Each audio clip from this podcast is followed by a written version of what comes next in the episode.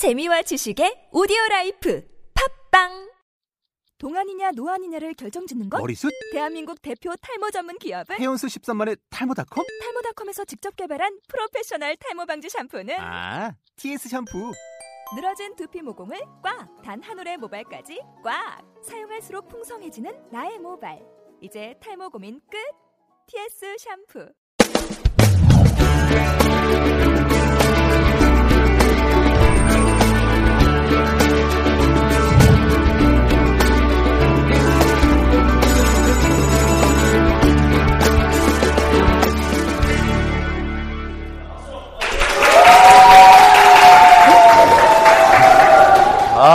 감사합니다. 네, 감사합니다. 어, 집안을 보니까 이제 2대가 잘 되고, 잘 되고, 어, 사는 모습이 굉장히 행복해 보이시네요.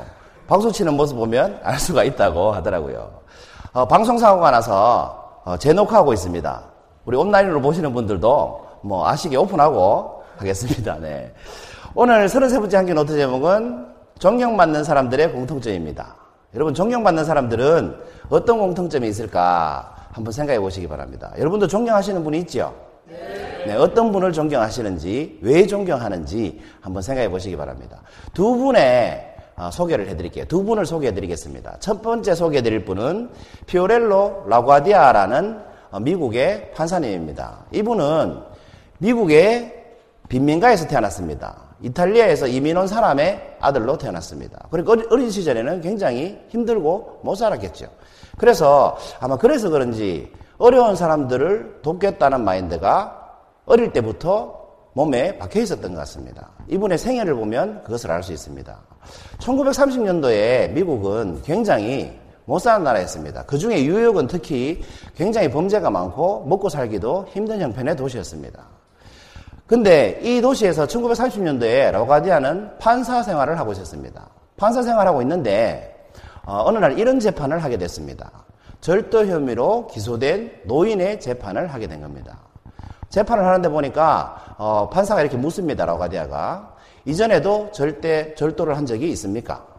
없습니다. 처음입니다. 왜 절도 행동, 절도 행위를 하셨습니까? 라고 했더니 먹고 살기가 힘들어서 그랬습니다. 딸아이가 굶고 있는 모습을 볼 수가 없었습니다. 3일 동안 돈을 먹, 먹을 것을 하나도 먹지 못했습니다. 그래서 살기 위해서 훔쳤습니다. 라고 얘기했습니다. 그래서 그 말을 다 듣고 라과디아 판사가 물어봅니다. 만약에 내가 무죄로 석방을 해주면 당신이 더 이상 절도 행위를 하지 않을 자신이 있습니까? 라고 했더니 이 노인은 머뭇거리더니 솔직히 자신 없습니다. 라고 얘기했습니다. 왜? 굶어 죽는 것보단 절도하는 게 나으니까 그랬겠죠. 그래서 라과디아 판사가 고민하더니 판결을 이렇게 내립니다. 아무리 배가 고파서 살기 위해서 절도를 저질렀다 하더라도 법은 모든 사람들에게 공평해야 하니까 처벌을 받으셔야 합니다. 그래서 절도죄를 저지른 이 노인에게 10달러의 벌금형을 선고합니다. 그랬더니 청중들의 반응이 좋지 않습니다. 먹을 게 없어서 돈이 없어서 훔친 사람한테 벌금형을 내리면 그 벌금은 뭘로 내라는 거냐 하면서 웅성웅성합니다. 이때 라고 대학 판사가 계속해서 판결을 내립니다. 대신 이 노인이 절도를 할 수밖에 없도록 방치해둔 이 판사에게도 죄가 있다고 생각합니다. 그래서 제 자신에게도 10달러의 벌금형을 내립니다. 하면서 10달러를 꺼내서 모자에다가 담습니다. 그러고 나서 이어서 이렇게 얘기합니다. 이 재판, 재판장에 앉아 계신 여러분에게도 책임이 있습니다. 뉴욕 시민에게도 책임이 있습니다. 이웃이 굶어 죽어서 살기 위해서 절도죄를 저지를 때까지 방조한 죄가 있습니다. 그래서 이 법정에 참석, 참석하신 여러분들도 5센트의, 5센트의 벌금형에 처합니다. 라고 했습니다. 그랬더니 청중들이 돈을 꺼내기 시작합니다. 그리고 판사가 낸 10달러에다가 청중이 모은 돈을 다 더해보니까 이게 얼마입니까, 여러분? 이건 10달러고, 이건 10센트고, 이건 1센트입니다. 맞습니다. 57달러 7센트라는 돈이 모였던 겁니다. 그래서 이 돈을 가져오니까 판사가 10달러는 벌금으로 제하고 47달러 57센트를 이 노인에게 줘서 보냈습니다. 이 노인은 어떻겠습니까, 여러분? 눈물을 펑펑 흘리면서 그 법정을 나갔습니다. 누가 이 판사를 존경하지 않을 수 있겠습니까? 이것이 유효 시민들한테 소문이 났습니다. 소문이 나니까 선거를 하면 어떻게 되겠습니까? 굉장히 투표율이 높아지고 인기가 높아지겠죠. 그래서 유역의 빈민들의 지지율이 너무 높아서 이분이 시장에 당선되게 됩니다. 1933년도에 유역시장에 당선된 다음에 라디오 방송에서 처음으로 이런 얘기를 합니다. 오늘이 유역 시민들에게 유역을 돌려준 첫 번째 날로 기록될 것이다. 이것이 무슨 말이냐 하면 지금까지의 유역은 유역 시민들의 것이 아니고 이탈리아에서 넘어온 마피아들의 것이었다는 겁니다. 이탈리아에서 넘어온 마피아들이 그 유역 시민들을 상대로 마약 팔고 성매매하고 이렇게 유역의 경제권을 장악하고 있었거든요. 그래서 이 유역의 경제권을 유역 시민들에게 돌려주는 첫날이 되겠다는 뜻입니다. 마피아 입장에서는 뭡니까? 전쟁을 선포당한 거하고 똑같죠. 그래서 마피아들이 가만히 있겠습니까? 협박을 하겠죠. 당신 살려두지 않겠다. 가족들이 위험할 것이다. 밤길 조심해라. 뭐 이런 식으로 협박을 했겠죠. 그렇지만 이 라구아디아 시장은 전혀 굴하지 않고 오히려 더 강경책을 씁니다. 경찰의 부정부패를 없애고 이 찾아서 부셔라라는 슬로건을 내세워서 마피아들이 운영하는 슬롯 머신들을 모조리 찾아서 부수기 시작합니다. 다른 사람 같으면 어떻겠습니까? 좀 조심하고 몸살일 수도 있겠습니다만 이 사람은 그런 거에 대해서 전혀 개의치 않았습니다.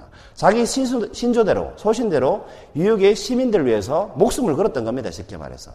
그렇게 하다 보니까 결국은 유역에서 마피아가 사라지는 날이 왔습니다.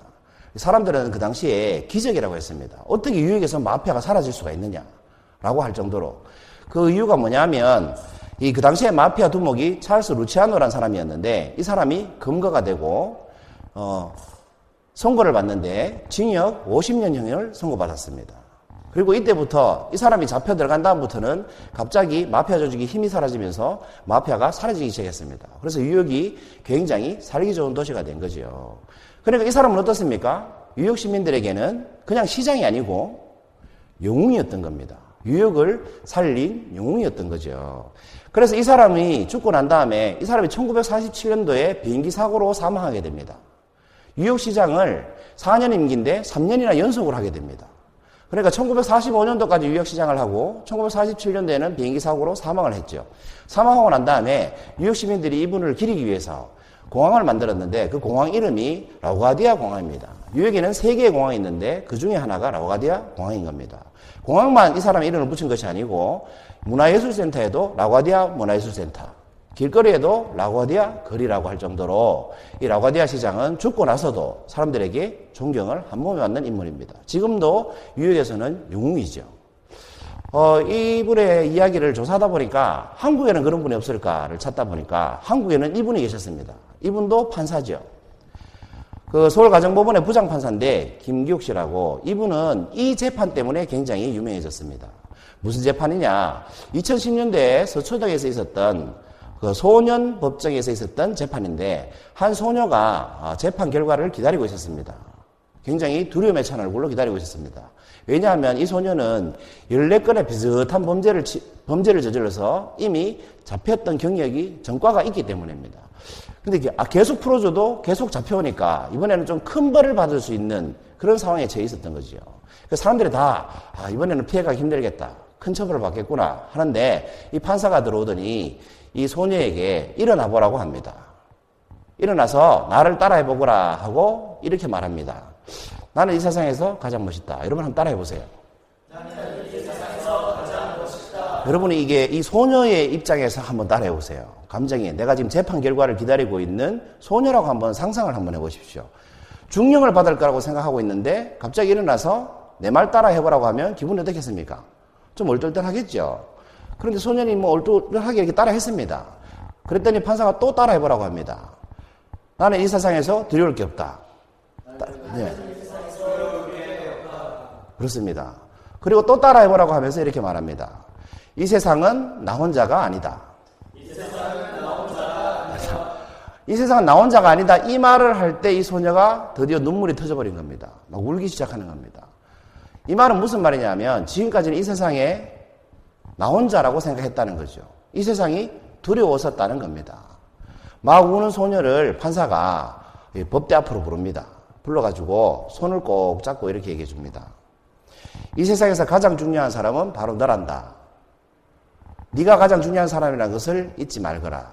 그러면 너는 잘 살 수 있을 것이다. 라고 얘기해 줍니다. 소녀가 더 펑펑 울겠죠. 근데 판사가 이렇게 위로를 해 줍니다. 내가 너를 지금 꼭 알아주고 싶은데 법대가 가로막고 있어서 알아줄 수가 없구나. 이렇게 위로를 해줍니다. 이때 방청석에 구경하고 있던 사람들 몽땅 다 서기, 그다음 스탭들 다 눈물을 흘리는 아주 감동의 동안이었다고 합니다. 그런데 이 사건은 원래 비밀로 이루어진 재판이었기 때문에 잘 몰랐는데 이제 언론에 신문에 한 3년 뒤에 신문에 나면서 이게 세상에 알려졌습니다. 그래서 이분이 굉장히 존경받는 판사님이 된 거죠. 자, 그녀의 판결은 뭐였습니까, 여러분? 이 부장 판사님의 판결은 두 번째 듣는 거니까 아시잖아요. 뭐였습니까? 아, 일어나 외치기. 그렇습니다. 이 부장 판사님은 일어나 외치기라는 판결을 내렸습니다. 두 번째 듣는 거니까 아시죠? 왜 이 판결을 내리셨습니까? 왜 이 판결을 내리셨습니까? 네, 그렇군요. 제가 말씀드리도록 하겠습니다. 두 번 해도 괜찮네요. 뭐 모르긴 마찬가지네. 이 판사님이 이러한 판결을 내린 이유는 이 소녀의 환경을 보니까 아까 2010년대 재판이 있었죠. 근데 2009년도 초까지만 해도 이 학생은 모범생이었고 가난한 집의 아이였지만 즐겁게 생활하는 여학생이었습니다. 그런데 남학생들한테 집단으로 폭행당한 이후에 이렇게 밑떨어진 생활로 생활을 하게 된 겁니다. 불량 청소년들하고 올려서 오토바이 훔치고 타고 다니고 막 그렇게 바뀌어버린 겁니다. 그래서 이 판사가 판단할 때는 이런 생각이 들었던 겁니다. 아이의 잘못이 있다면 자존감을 잃어버린 것입니다. 그러니 스스로 자존감을 찾게 하는 처분을 내려야 됩니다. 이 아이가 이렇게 살게 된 것은 우리 모두의 책임입니다. 그러니까 우리 모두는 이 아이가 자존감을 되찾을 수 있게 도와주어야 합니다. 해서 내린 판결이 뭡니까? 일어나서 외치기. 그 외친 말이 뭡니까? 이 세상은 나 혼자가 아니고 내가 가장 멋있고 나는 두려울 게 없고 이게 뭡니까? 자존감을 살리는 말을 해보라고 했던 겁니다. 그래서 이 아이에게는 굉장히 훌륭한 존경할 수 있는 한 인물이 어, 생겼을지도 모를 일이죠. 그 후에 이 아이가 어떻게 됐을지는 모르겠습니다만 이 판결 때문에 바뀐 사람들은 굉장히 많을 거라고 생각합니다. 영향을 받은 사람들은 굉장히 많을 거라고 생각합니다. 자, 두 분의 이야기를 해드렸습니다. 어, 존경받는 사람들의 공통점은 무엇입니까, 여러분? 모르는 척 하시는 겁니까? 한 분의 얘기를 더 해드리겠습니다. 이분은 누굽니까? 네, 마틴 루터 킹 목사입니다. 마틴 루터 킹 목사의 명연설에 꼭 등장하는 말이 이거죠. I have a dream. 나는 꿈이 있습니다.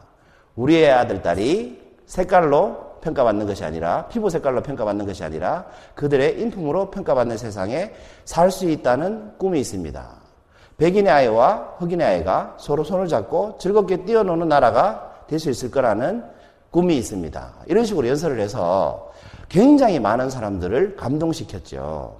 자, 힌트까지 드렸습니다. 자, 존경받는 사람들의 공통점 뭡니까, 여러분? 네, 그렇습니다.